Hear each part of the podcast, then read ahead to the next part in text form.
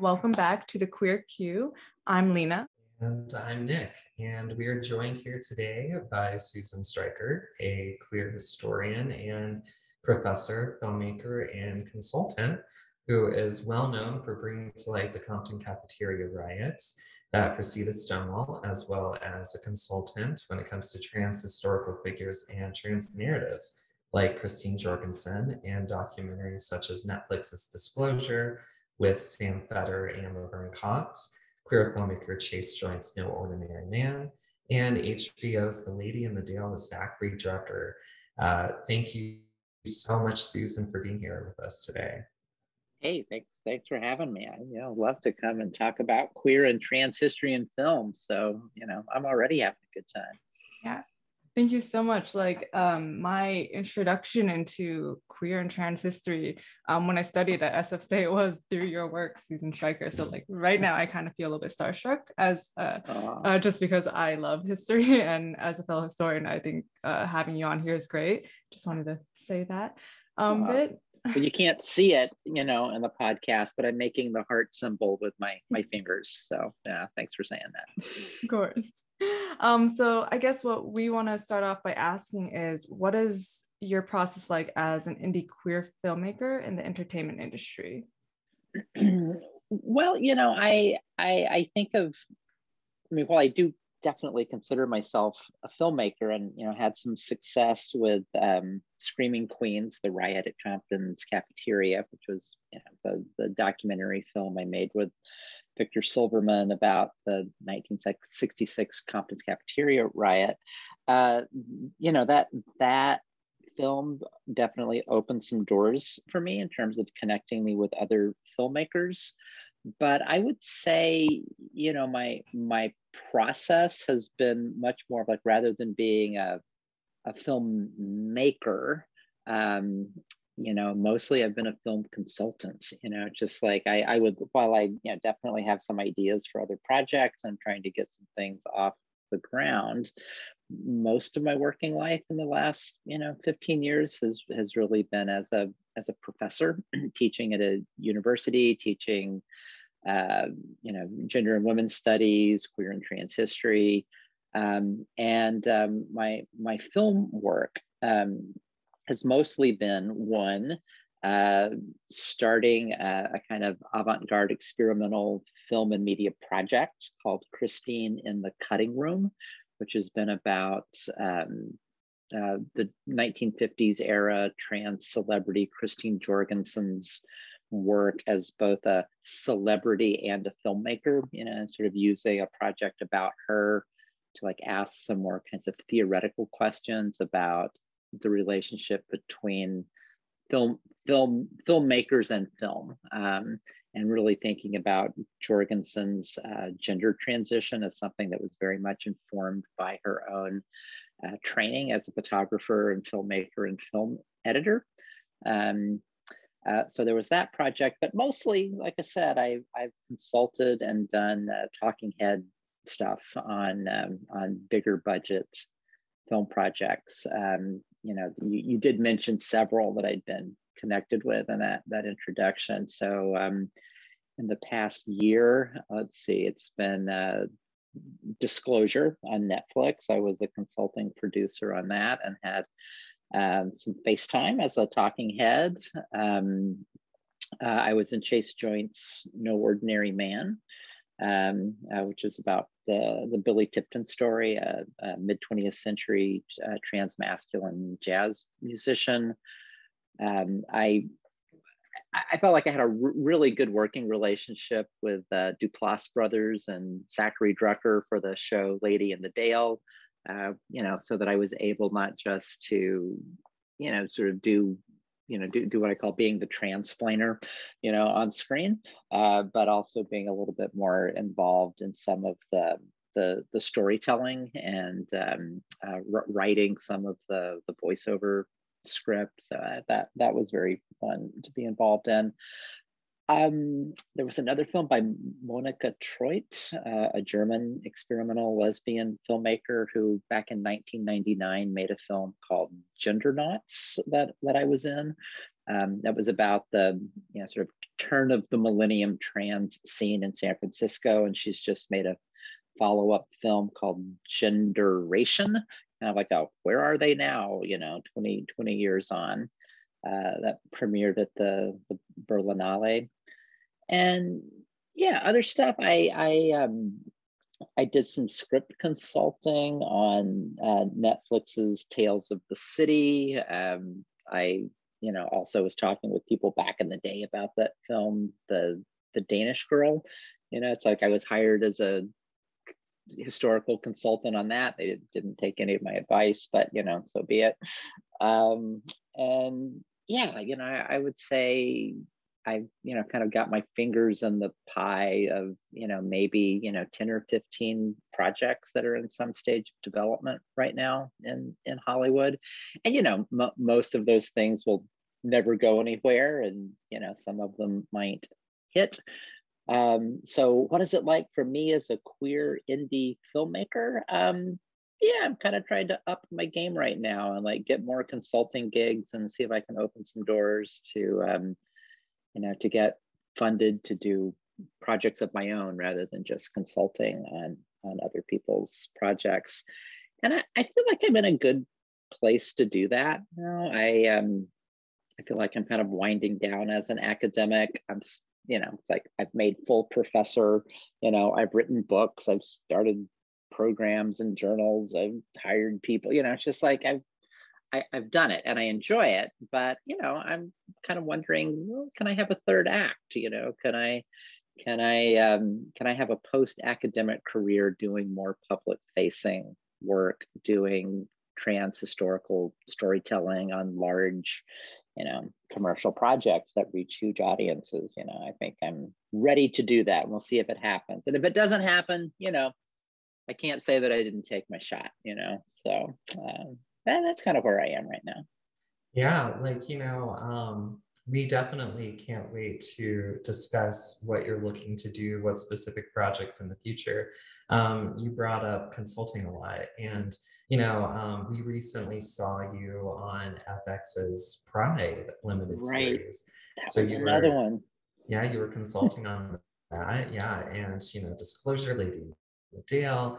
And, um, you know, I feel like we have a good idea of what the experience was like consulting on those documentaries um, and docu-series. And we wanted to know what that experience was like versus, you know, um, your experience with the Danish girl. You mentioned briefly that there, um, that the suggestions that you had made as a historical con- consultant were not taken. So um, you know, just what has the experience been like working with queer and trans creators versus um, the people behind the Danish Girl? You know, I, I, would say that two of the most fun projects for me were working on Disclosure and working on Lady in the Dale. And some of that is just because, like, I have known Sam, the director, you know, for years and years, and I have been talking with him about that project um, for a long time. Um, I can actually tell you a funny story about it in just a minute. Um, um, so you know, I, I love it when I can get involved in a project early enough to like help shape what the overall project looks like. Um, the same thing had happened with um, the Lady in the Dale with um, with Zachary Drucker.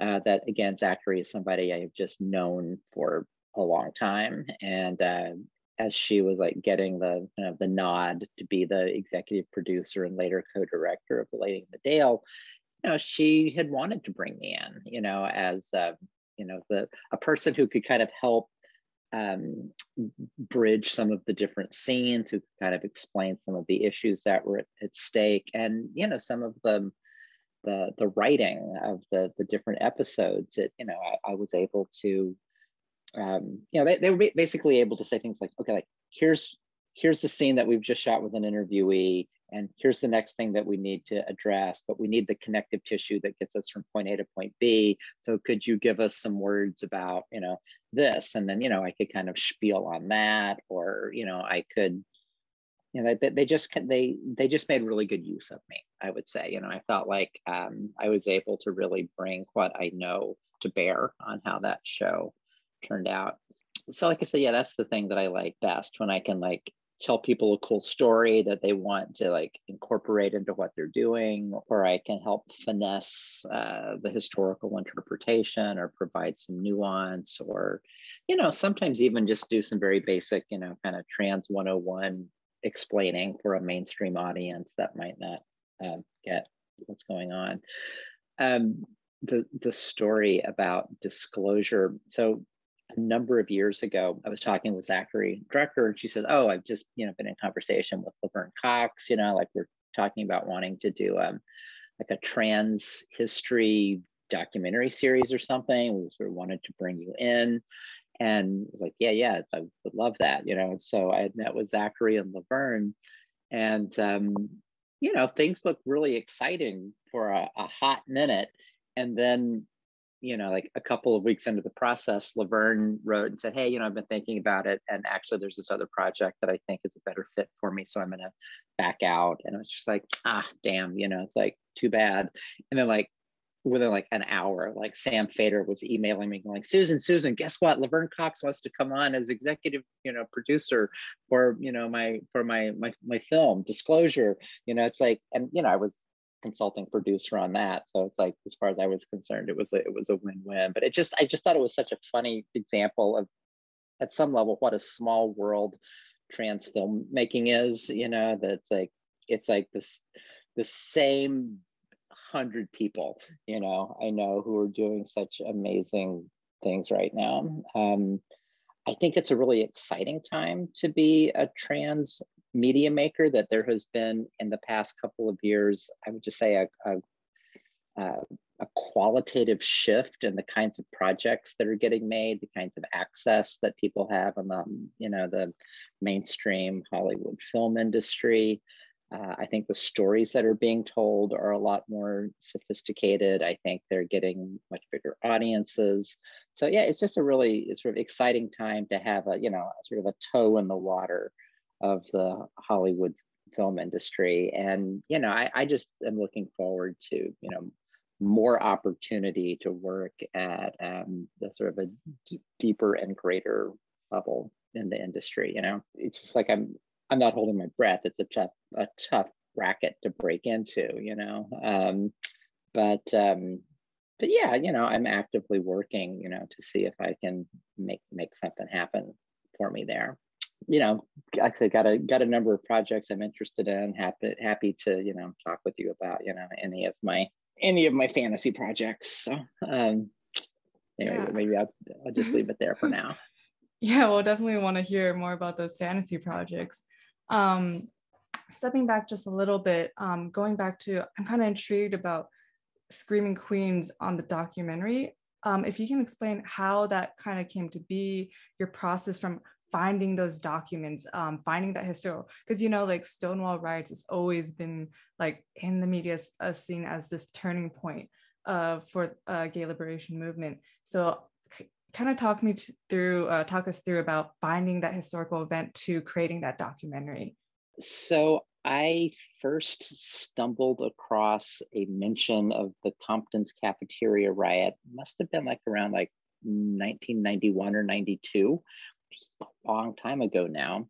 Uh, and I was intrigued. you know, it was something that I found just a, a little, you know, little description in a file of the GLBT Historical Society in San Francisco that suggested that in August of 1966, like drag queens and trans women and sex workers and um, you know unhoused queer youth in the Tenderloin neighborhood in San Francisco uh, fought back against police violence. You know that there was this all-night cafeteria called Gene Compton's Cafeteria. Um, it was a place that you know people would hang out late at night just to get off the street you know like buy a cup of coffee and sit there for a long time uh, and that the police would you know would very regularly raid the place and one night in august of 1966 um, when the police were trying to arrest the you know so-called street queen she fought back and just pandemonium erupted and and you know there was street fighting outside the cafeteria with police you know vans pulling up and police cars getting set on fire and you know windows being broken out you know, some ex- exciting times. And I, I, you know, I had never heard about this. I mean, you, you just mentioned it's like Stonewall. It's like everybody's heard about Stonewall. It's like, well, here was a very similar kind of event three years earlier that nobody had ever heard of. And I thought, well, you know, what's up with that? You know, so I just had curiosity for a while. You know, it's like I, I, was working at the GLBT Historical Society. I had a lot of time to spend in the archives. And anytime I found some little sliver of information about what happened at Compton's, I would, you know, put it in a file.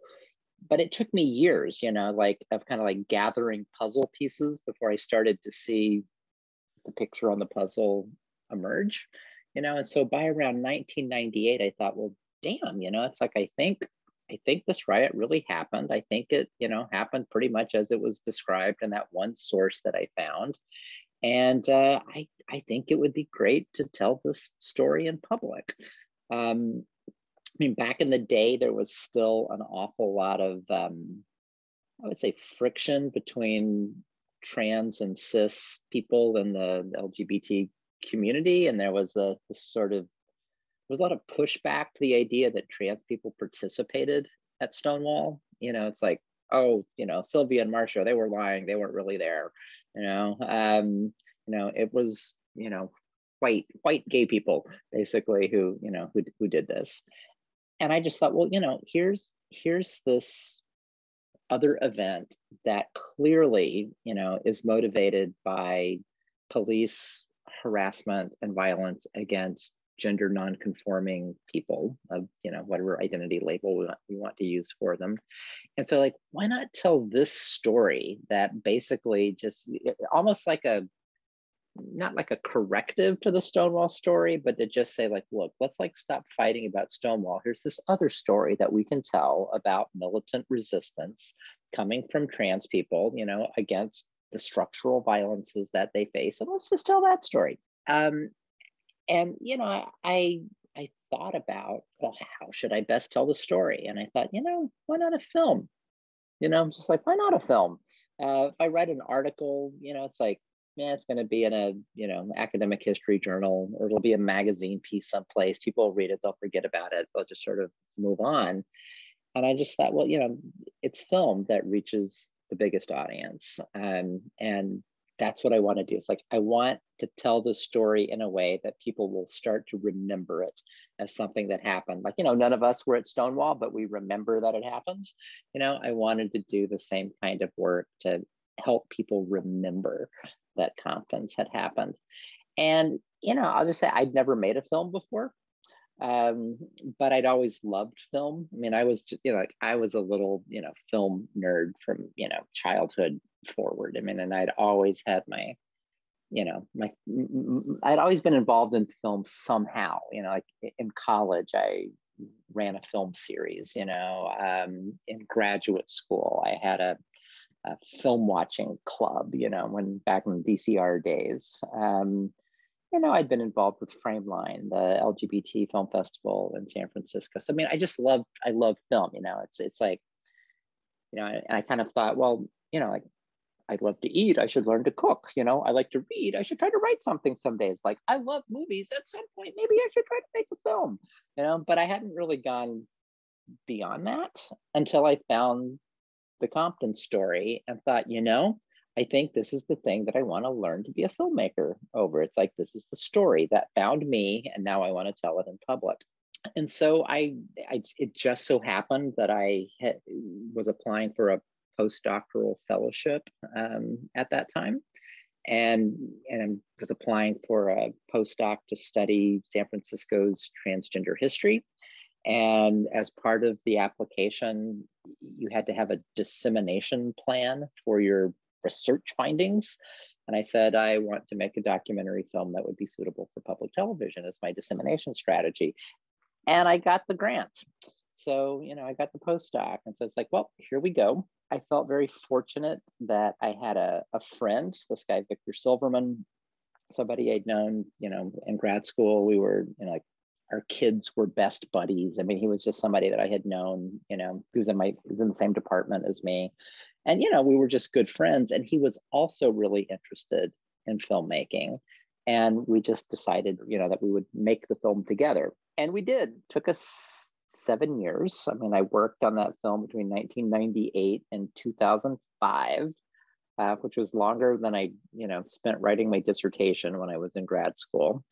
But, um, you know, I have to say I was pleased with how it turned out. You know, it's like we, I think largely it was on the strength of the story that we had to tell, you know, that we were successful in getting funding for it. Ultimately, we we were able to get a production agreement with ITVS, uh, which is a nonprofit organization that works with independent media producers to develop content that's suitable for public television broadcast. So the bulk of our funding came through our production agreement with ITVS.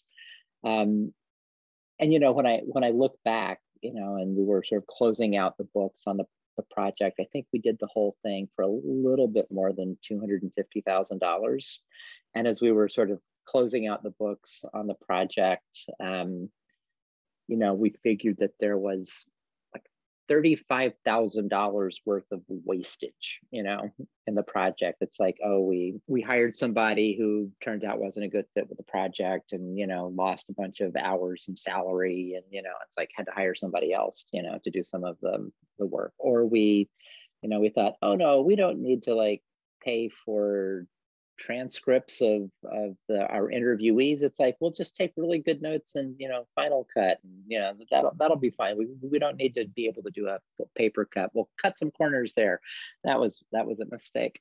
Uh, so so um, but anyway, $35,000 of wastage on the project. And I, I said to Victor, I said, you know, at the end of the day, that's $17,500 for each of us, which is way cheaper than going to film school, you know? And, um, you know, we, we learned on the job. We found a good community of people to work with, definitely felt supported by the queer indie film scene in San Francisco. You know, we had people who volunteered for the project, you know, people who worked at below their rates for us, you know, people who gave us lots of technical assistance and encouragement and, you know, letter writing for grants. And, and you know, at, at the end of the day, uh, we had a film that won a, uh, an Emmy Award for, you know, best quote, best cultural and historical documentary or special you know not not one of the big high profile you know nat- national emmys but you know i i do have that little gold gold statue sitting on the mantelpiece above the fireplace in, in the living room which which was pretty cool. And i thought you know like not not bad you know for a first time filmmaker. And that i think really gave me the confidence to go like yeah I, I, I can do this you know? So yeah it was a great a great um, a great experience getting my feet wet in filmmaking through making that film Screaming Queens. Yeah, you know, and it was such such a huge process. And Screaming Queens, it's it's a landmark film just for queer history, queer liberation, you know, queer film in general. Um, you know, something that we really love to hear about. And you you provided us some anecdotes about the the production of it. You know, we'd love to hear, you know, what are what are some of the things that occurred you know some of the anecdotes that really surprised you you know that you know um, were revelations when creating um, screaming queens as well as working on christine and the cutting room? You know I, i'll say one of the things that was most rewarding about making um, screaming queens is that you know we we did a lot of sort of walk and talk and b-roll shooting uh, in the tenderloin neighborhood in san francisco which is a really hard neighborhood. It is very poor. There is a lot of crime. There are a lot of people who really struggle with with substance addiction. Um, um, you know it's it's just a, it's just a hard knock neighborhood.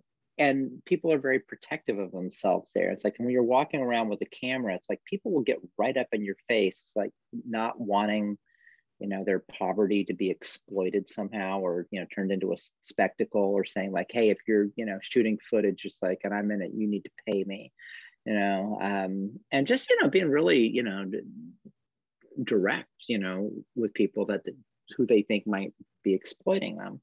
And so, you know, when when we were saying like, yeah, you know, I hear you.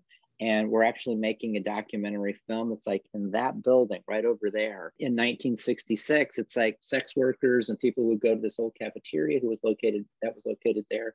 It's like they fought back against the police. It's like it was this nationally significant event that happened here.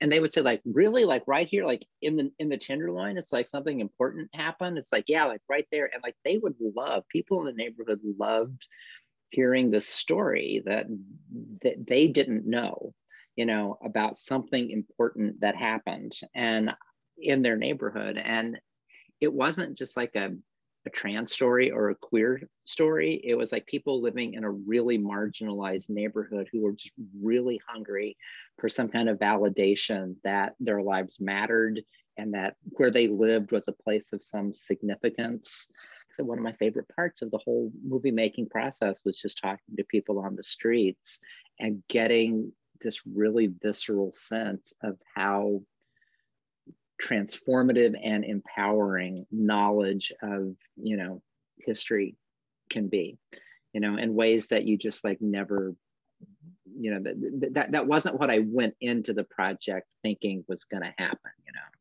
that um, you know, I thought, well, it might be important for queer and trans people, you know, to hear this story. And I just really didn't have a sense of a broader significance for it. So that was that was very cool. On the Christine and the Cutting Room project, I have to say I'm really interested in getting back to that. It's like I started it, I made parts of it, and then I kind of had to put it aside for a while because of my other work responsibilities. But the the idea there uh, was, you know, for if, if your listeners don't know who Christine Jorgensen was, it's like in 1952, there were these banner headlines in newspapers around the world, you know, Ex-GI becomes blonde beauty, you know, is the first time that um, a trans person who had undergone medical transition became a celebrity for having done so.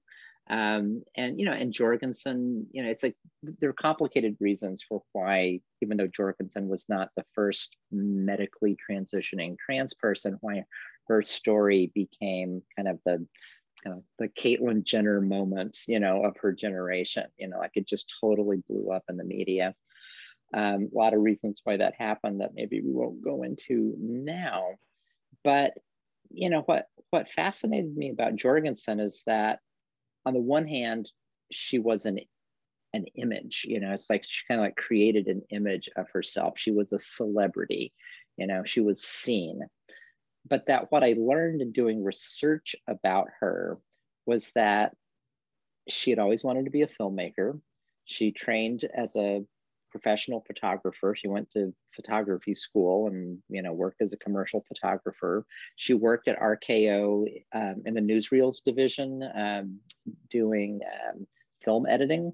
That she edited newsreels, and that you know she had she had aspirations, you know, but they were all behind the camera, you know, right? And so, kind of what I figured out in researching her was like here is this person who technically knows how to make film, who is working in the film industry, who I just think she had this kind of light bulb moment of going like, wait, it's like I'm cutting media and splicing it together um, to create an image and tell a story that you project for an audience to receive. And, you know, she just saw this way of like, wait, it's like if I can get somebody to cut the medium of my own body and stitch it together in a different pattern, that body projects a different image in the world that is seen by an audience, you know, and like, and she, you know, kind of she she orchestrated the the the the circumstances of her own appearing in public as a trans person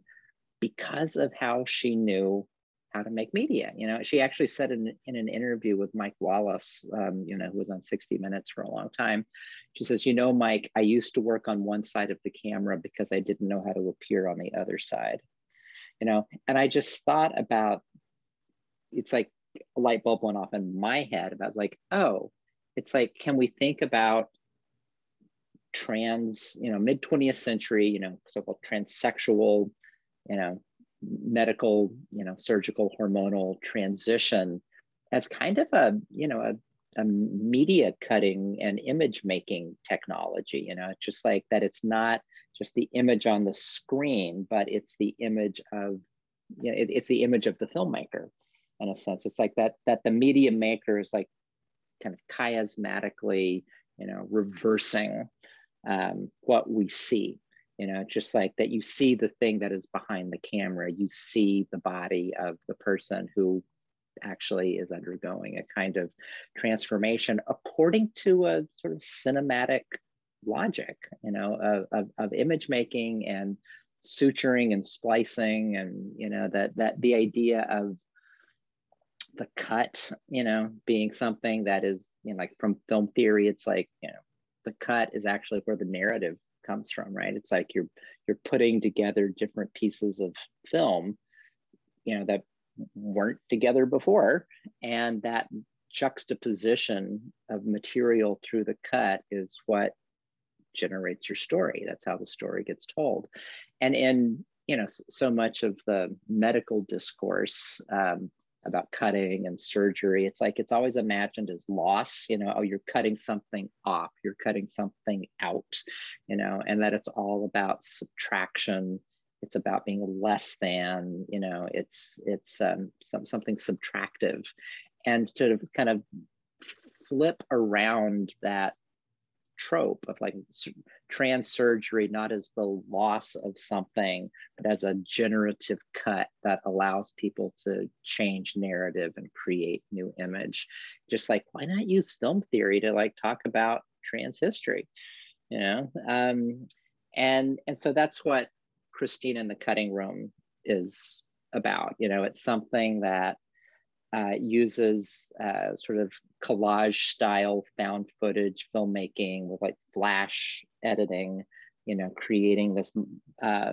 rapid fire montage of images of Jorgensen with other uh, contextualizing images from mass media and pop culture in the 1950s. Uh, and then I wrote a voiceover script, you know, from Christine Jorgensen's perspective. And so the idea of the film is that you've got Christine Jorgensen posthumously speaking from what I was calling inside the cut of the film, you know, this idea of a trans voice coming from this interstitial space that's not being visually represented, and then using the sort of fictive narrative uh, from Jorgensen's perspective to both explain her career and to explore the, you know, the processes of media making by her and around her. So hence the title Christine in the cutting room, you know, that she her, her life story could be thought of as like moving from the cutting room at RKO Studios to the cutting room in a, you know, sex reassignment clinic in, in Denmark and um, you know it, it I, have been kind of using the project to to think with. You know, it's like it's like on the one hand, I do want to make the film. I imagined it as a series of cuts, you know, like little short films that all almost like a you know an old you know concept album, you know, from a prog rock band or something. You know, it's like individual little cuts that all add up to an album uh, that's bigger than any one of the individual tracks. And I've made um, three of those short films that will add up to the total project. I feel like I've got maybe four more to do.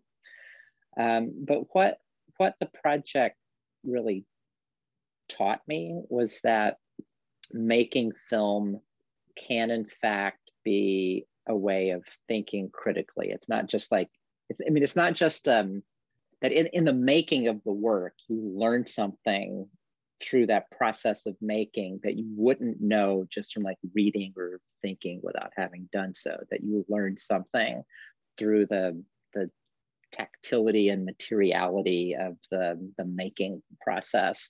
And so it's almost like you know, it, it's like a, a theory film or it's like it's a film that um, like lets me explore ideas. It's kind of like like oh like i've got this idea. Let's see if i can render that in film. And what do i learn from the process of making that that informs the idea that made me curious about it? So it's like ma- ma- turning filmmaking into a process of theorizing trans embodiments you know and then learning that by making a film about a trans person who was also a media maker and making media about that you know so there's lots of sort of for me like interesting kinds of loops and circles and and um, echoes you know but the, the content and the making process and the theory that's that's driving it. So it's just like i'm kind of fascinated with the project and you know i'm really eager to get back to it and try to finish it up and have it out there yeah, um, we're definitely uh, waiting for it. Uh,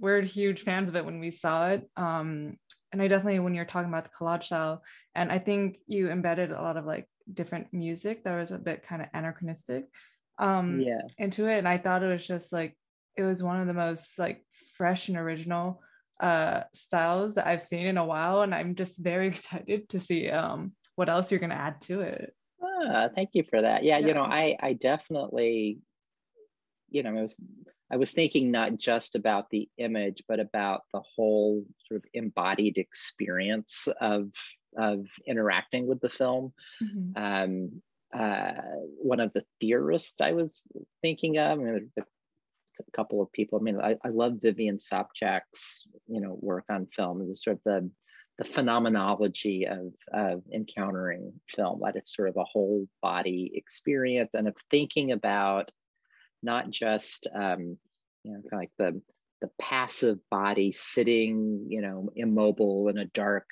theater like visually consuming images on a screen over there but like thinking about the body the space the image the sound like thinking of all of that together as a you know what teresa de Lauretis would call like a technology of gender.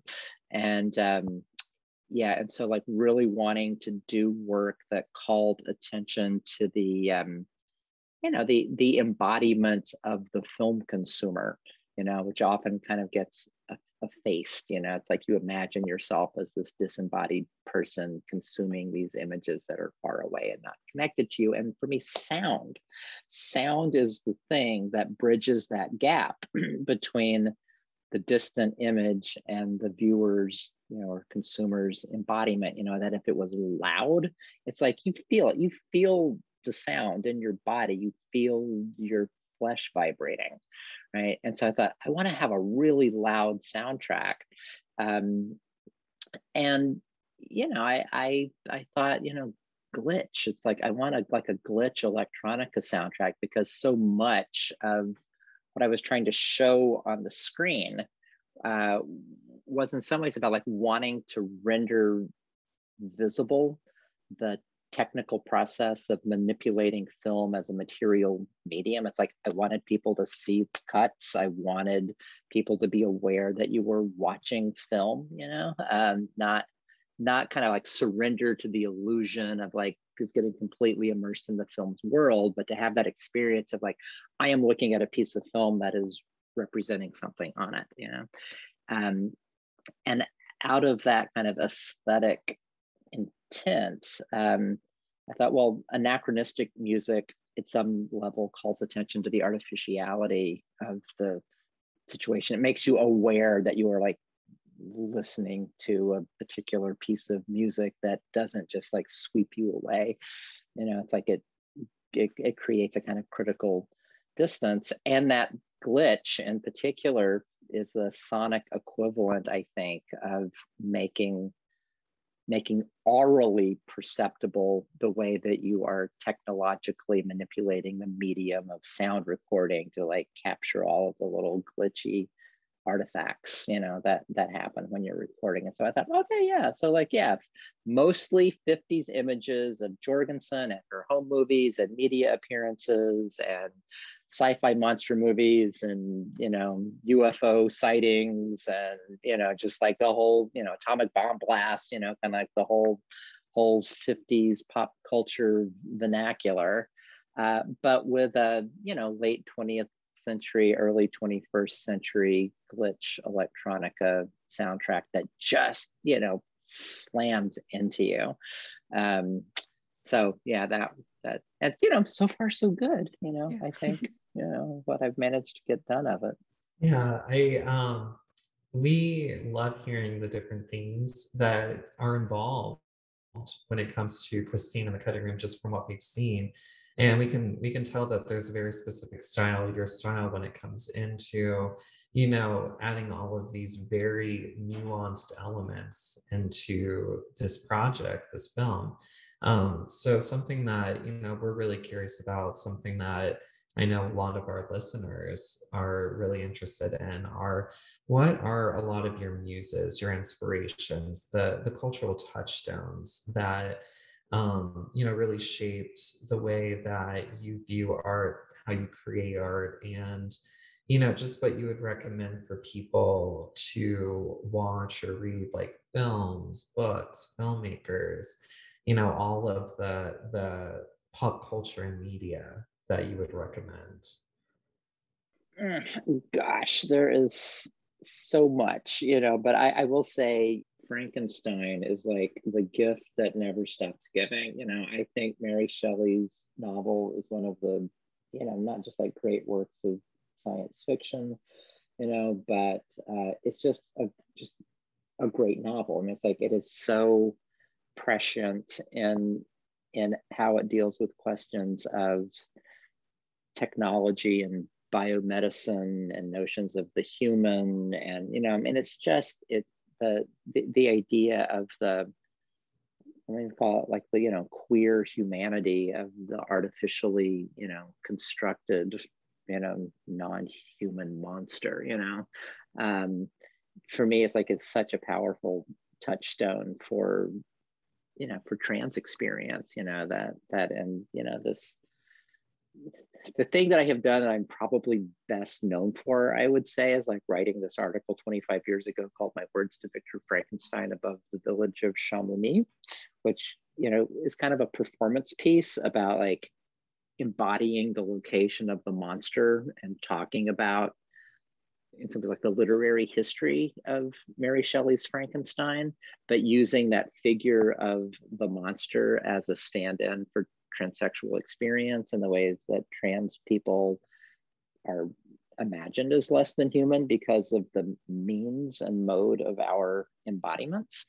And just feeling like it's it's a really powerful thing like it is a powerful thing to be abjected from you know human community and yet to return into sociality and this transfigured flesh that gives you um, you know just if you don't disavow what that process of abjection and attribution of monstrosity if you don't disavow what it teaches you i just think it is such a powerful you know a powerful thing to be able to to to experience you know and that you know when you kind of like figure out your own power and stop giving a damn what anybody else thinks about you here's a touchstone. Um, Me and Bobby McGee, written by Kris Kristofferson, performed by Janis Joplin. The line, freedom is just another word for nothing left to lose, right? And you lose a lot by being trans, but you gain so much. And like that sense of freedom of going like, yeah, you know, just like people are gonna think I'm like a, you know, worthless subhuman, you know, piece of trash who like shouldn't live and breathe the same air as them. And i just think like you know like yeah, you know like that's them. It's like i'm gonna live you know? It's just like and I, I just like reject the whole system of values that like positions me as less than you know? And and um you know which doesn't always make it easier to like live while trans but it's just like in your heart of hearts where you just like know that you are free and that you reject the system that positions you as less than and you try to live in a way that like b- brings into being other modes of life you know that aren't predicated on that value system that you know wants to subordinate you. So say frankenstein big huge touchstone. Also you know back to the sort of suture and cut question. It's like just the image of that body, you know, the monster's body as the sutured, resewn, you know, cut up, dismembered body that like achieves a different kind of life and how it is brought together. You know, it's like mm, so trans. you know, so trans. So that, yeah, it's, it's a, yeah, just a big, big inspiration for me. Uh, in terms of filmmaking, it's like, you know, I'm, I'm really fond of um, a San Francisco filmmaker, um, Craig Baldwin, uh, you know, who runs Other Cinema. Um, he distributes a lot of the Kuchar brothers films. He also makes his own films in this, you know, collage found footage style. Um, my favorite of his films is called Tribulation 99. I love it. it. Like it starts out like it's some cranky conspiracy film about, you know, the extraterrestrial lizard people who have, you know, colonized Earth and live in their secret hideouts under the Andes Mountains. Um, but as the film continues, uh, you you see this like conspiracy theory actually becoming this very pointed um, political allegory uh, and critique of U.S. involvement in uh, um, Central and South America. You know, sort of trying to U- U.S. attempts to you know destabilize you know democratically elected regimes and you know um, you know in, in ways that make make things better for you know U.S. based transnational capital. So anyway, it's like I just think it's this tour de force of a film that like uses found footage to in a very innovative way to tell um, something that's like politically quite quite biting uh, story. If Christine in the cutting room is as good as Tribulation 99, I will, you know, I will die a happy person. Um, uh, it's, it's a big ins- inspiration for me. And, and actually, the a lot of the footage that I found that I edited into um, Christine in the Cutting Room, uh, I found through Craig Baldwin. You know that he run, he has this like vast archive of um, you know educational and industrial films, like stuff he's like scavenged from dumpsters or like bought at state sales or going out of business sales. And he will let you go into his archive and just like pull out footage, you know, cut it, you know, take the film. Um, what I is I, I physically like cut film in his basement and then took it to a, a dub house and had it all digitized. And I brought the footage back to him and we put it back in the in the in the the reels you know that he has in his archive. Um, i will also say you know i say like i edited what i should really say is like monica nolan the editor that i work with edited all of this footage together. Monica is she, she's great. She's just somebody that i knew through the film scene in san francisco uh, she worked as the editor on a film that I uh, co-produced um, this film by Michelle Lawler called Forever's Gonna Start Tonight, which is about a drag entertainer um, at a bar in the Tenderloin called Aunt Charlie's. Um, and so I, I, got to know Monica through that project. And when I was ready to work on Christine in the cutting room, I hired Monica, and you know she was a great collaborator. Um, uh, you know, I, I certainly did not have the technical skills uh, to do what I was um, hiring Monica to do for me. You know, I would say what I wanted, and then I would kind of quote unquote, you know, I direct the the edit. But she's the one who had, you know, you know, I said, you know, here's the footage, here's the voiceover, here's the concept. You know, it's just like images, kind of like in this order, and she would just like crank it out, and she was she was so good.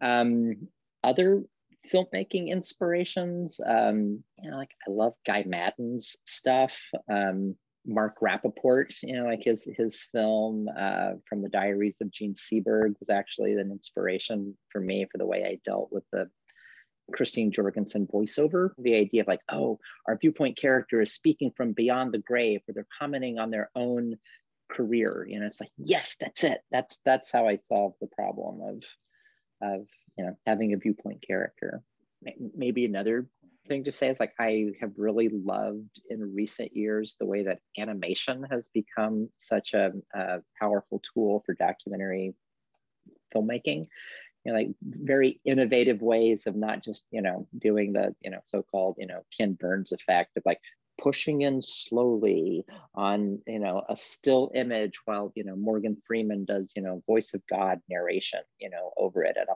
ponderous and plotting style you know but it's like but that you use you use animation to fill the gap you know for visual storytelling when you don't um, have you know actual archival footage you know it's like and you know i think people have been doing really really not, not just kind of compensatory things with animation but making animation um, just an integral integral part of documentary filmmaking i i loved uh, the lady in the dale you know mm-hmm. the the um, the film I was able, or the docu series I was able to work on with Zachary Drucker and Duplass Brothers for HBO, and um, the, the animation that they use in that in that series, it's like they needed to do it because they were trying to like wrap up production when COVID hit, and they just were not able to do some of the recreations that they had initially intended to do.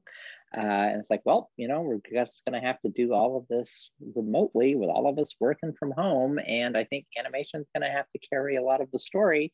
And the animation team that they worked with on that, it's like, it just became such an integral part of the overall visual design of the film. And it's like, it carried so much of the, um, the emotion. It's like, oh, like it'll cut to like animation of a, you know, star-filled sky. You'll see the viewpoint character kind of like, you know, going up into the heavens and it has this sort of, you know, transcendent feeling. It's like, and it was all done through the style of the animation, you know, in a in a way that, you know, you might not have the character saying something on screen that would give you like that same sense of like, you know, uplift or transcendence, but it's like they're able to do that through the animation style. So mm-hmm. yeah, I would say that's one of my mo- one of my most favorite things is uh, seeing how animation is just really, um, really rocking it these days in documentary filmmaking. Agreed. And I think in the second episode of Pride, the FX series, animation was also used to um, show some of the like the Cooper Donut riots or the Compton Cafeteria riots, which was I know it was like narrated by Angelica Ross, and it was just uh, I've been loving it as well. Yeah, I've been loving how animation's uh, integrated into documentary because I think you can do so much with animation and be creative that you can't really redo in a dr- dramatic reenactment of um, historical piece. And also, you can mess around with archive footage, like just how they yeah. did with Lady in the Dale, and I find that so fascinating. Um, and it stays true to, in a way, to both the history and the style of storytelling. Yeah. Yeah. Agreed. Yeah. Um, and so that kind of takes me to my question a little bit too about uh, with uh, Liz Carmichael and then looking at public figures like Liz Carmichael or Christine Jorgensen. How do you think uh, their stories differ in terms of how media played a role? And in general, how has media today uh, played a role in representing uh, trans uh, trans individuals in the trans community? Um, you know, I, I, think Jorgensen was kind of um, she's kind of an, an exception. You know that that I mean, there's she claims that she was non-consensually outed and that she had no idea that her story was going to be as big as it was and that's only half true it's like i i think she was actually quite hungry to be seen and that in spite of her denials, you know, public denials, she sort of privately admitted that she's the one who tipped off the the newspapers to her story. I do think it's true that she had no idea how big the story would become. It was like the level of publicity that she had totally changed her life. Um, you know, that she wasn't really able to be a private person after that. But I would say most trans people, you know, before the last, you know, couple of decades maybe, um, typically did not out themselves to the press. You know, like if their story becomes known, it's because, you know, I mean, something came out about them that they didn't want to have come out. You know that that um, that they were non-consensually outed and that their being outed was exploited in the press. You know, to sell to sell newspapers. Um, you know that it was spectacle created around transness you know and that is you know that has by far been the um, you know the the dominant way that media has paid attention to trans people. I think what has really changed in recent years is that you just have more trans people with access to making stories about trans people um, and that you can tell stories in a more nuanced way um, and that you can tell stories that aren't necessarily about transition you know it's kind of like a lot of cis people who don't know much about trans people it's kind of like you think well trans person like that's a person who changes gender like that's all that they do um, you know, like it's the only story to tell about a trans person. It's like before, after, end of story, you know, um, and that, you know, but trans people have full lives and interesting perspectives on things. And it's just like there are plenty of stories you can tell about trans people or with trans people that don't have, um, you know, that, that doesn't revolve around their being trans. Um, you know, I, I think for me, I think one of the breakthroughs uh, of that that new opportunity to tell trans stories differently maybe started with um, the Wachowskis Sense8. You know, we had Jamie Clayton playing a character who, who just happened to be trans, but it wasn't about her being trans. Yeah, um, so that was pretty cool. Uh, you know, you you start to see trans actors in roles that you know anybody could be in that role. I mean, like I I I watched um, not long ago. I watched the the film A Promising Young Woman. you know, um, and Laverne Cox plays a, a, a, coffee shop owner or manager, um, and you know it's like they're it's like if you didn't know that was laverne cox you might not know she was trans you know? It's like the the role wasn't about being trans but if you you know knew the actor or maybe you like read her as trans it's like yeah no big deal. It was just you know i i love like that sense of the quotidianness and unremarkableness of just having trans people in some role. Um in a, in a film. I you know in um the you know Marvel Comics universe show um, um, uh, Jessica Jones. It's like in I forget which season it was, second or third. It's like she gets a new secretary, and the secretary just happens to be a trans woman, and it's like it's not about her being trans. She's just a trans woman who's a secretary for a you know superhero you know private eye, um, and that's all. Um, uh, I think one of the other things that has has happened is like back to the lady in the dale is that i think it's now more possible to tell stories about trans people who are not necessarily you know exemplary figures to be emulated you know like complicated messy people who just happen to be trans. And what i have found really interesting about that like particularly with the, the lady in the dale is that um, you can use the messy complications to actually educate the public. You know, that, that, you know, for those of your listeners who haven't seen The Lady in the Dale, Liz Carmichael is somebody who had been a career criminal. I mean, she was a con artist and a, you know, counterfeiter and check kiter. I mean, you know, she she had a, a long career as a small time hood. Um, and she was trans. It's like she transitions, you know, and she just happened to be a trans person who was a criminal. Uh, and then she has this opportunity to um, uh, promote and market a, you know, supposedly revolutionary three-wheeled car, the Dale, you know, at the height of the energy crisis in the early 1970s. And the question becomes, it's like, well, you know, was the car a scam? You know, and then it's kind of like, well, Mm, maybe it started as a scam, but then like she actually came to believe in it. But like, but well, there was some misrepresentation. It's like, was it a crime? Was it fraud? Like, well, then you have the question of like, well, was Liz Carmichael really a woman? Was she a man pretending to be a woman as part of a con? You know, and so, you know, it's complicated. You know, it's a complicated story. And so, but what we were able to do, I think, largely because, you know, the Duplass brothers were very sympathetic to telling trans stories.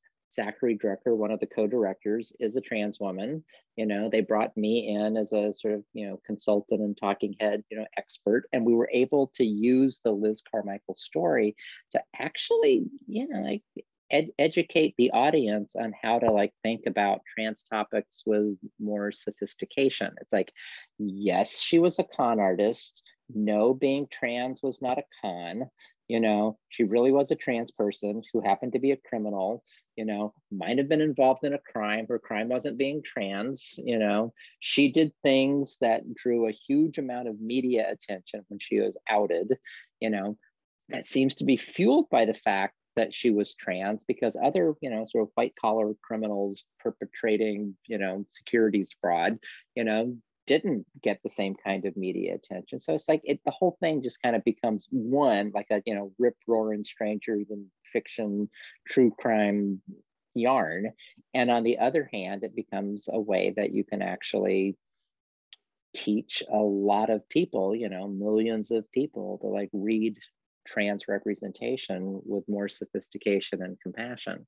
So, you know, to me, like that's a great sweet spot, you know, and it's something that didn't exist, um, you know, a few years ago. We just did not have those kinds of opportunities to tell stories about trans people. Um, one, at that scale, and two, with that kind of sophistication are there as we wrap up are there any stories that you're working on right now or any projects that you're working on right now that um, you'd love to update the, our listeners on to be lo- looking out for or even if there's an update on christine in the cutting room that you want people to know right now? Well on christine in the cutting room i mean my my front and center thing right now is i have a book that's under contract that i'm trying to finish up this calendar year. And i feel like once that's done i will turn my full attention to filmmaking, and um, you know, I think know, I think I'm going to apply for grants, you know, for for the the Jorgensen project. I don't necessarily see that as a big, you know, commercial project. It's a, you know, it's art house experimental cinema, you know, and I will just like make it as best I can. But the two things that are really um, the ones that I'm trying to develop on my own, it's like back to that conversation with Zackary Drucker and Laverne Cox about maybe doing a trans history documentary series. It's like that is something that I'm quite interested in doing and have been working on a concept, sort of like a kind of high concept, open ended um, trans history anthology show. And the other one is wanting to do a, um, a, a limited docu series on um, Reed Erickson, who was a this fabulously wealthy trans guy in the mid 20th century who actually bankrolled a lot of the medical service providers back in the back in the 60s and 70s um, kind of single-handedly funded the you know development of a trans healthcare model. But apart from that it's like he just lived a very interesting life. I mean, he ran early in his life in politically radical circles. He his family sold their family yacht to Fidel Castro to use to launch the Cuban Revolution. The Granma had been Reed Erickson's family yacht, and that's what Castro, you know, sailed from Veracruz to Cuba to launch the revolution. Um, Erickson was also um, um, uh, a serious psychedelic drug user. He actually funded a lot of the early research into ketamine use, uh, you know, off label uses for ketamine, not as an anesthesia, but as a you know, mind altering substance. He, you know, was interested in human animal, you know, interspecies communication. I mean, he just, he funded this guy, John Lilly, to like can people talk to dolphins you know a lot of that kind of research as well. And he you know he he um you know he had this very esoteric worldview. And so like the the show would be about well all of the complexities of Reed Erickson's life. On the one hand, you know, kind of a nuts and bolts sort of, you know, engineer and invent, inventor who funds medical health care at the same, you know, trans medical care and on the other hand uh, is just a wild and woolly out there you know ketamine injecting, you know, talker to dolphins and um, explorer of the mysteries of the cosmos kind of guy. Uh, you know, a few weeks ago, I feel like I came within inches of getting it greenlit by a, a, studio that eventually decided to pass on it because they said, uh, you know, it's like it's a fully scripted historical costume drama kind of thing set in the 80s. And I think it's actually, you know, too big for us. Um, you know, it's like you should take it to, you know, a bigger a bigger studio or production company. But what else have you got for us? And we're like, I will get back to you, you know, on that. So anyway, the, the, those are um, a couple of things that I'm I'm working on right now, and I, you know, I feel, you know, like it, it, I'm just at an interesting place in in life where it's like I I feel like I've got more financial security than I have, you know, had in my life. You know, it's like I'm I'm kind of coming out the tail end of an you know academic career where I've you know made a good living as a professor,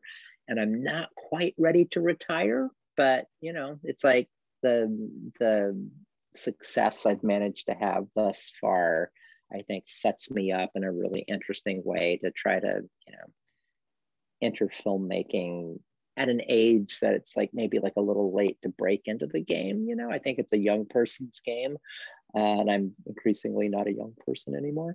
Um, uh, but uh, but yeah, I think it'll be an interesting challenge to see if I can um, yeah manage to get a show to run or write or produce. So we'll see. Well, we can't wait until that appears, that materializes. We are looking forward to it and we will be following along. And for any of our viewers, listeners who want to follow along and check out Susan Stryker's work, we are putting it in our descriptions. We are very happy to have Susan here with us to talk about her career, all of her filmmaking, and all of the historic work that she's done. Hmm, well, thank you, Nick, and thank you, Lena. You know, it's been a, a, a fun chat. So thanks for having me on.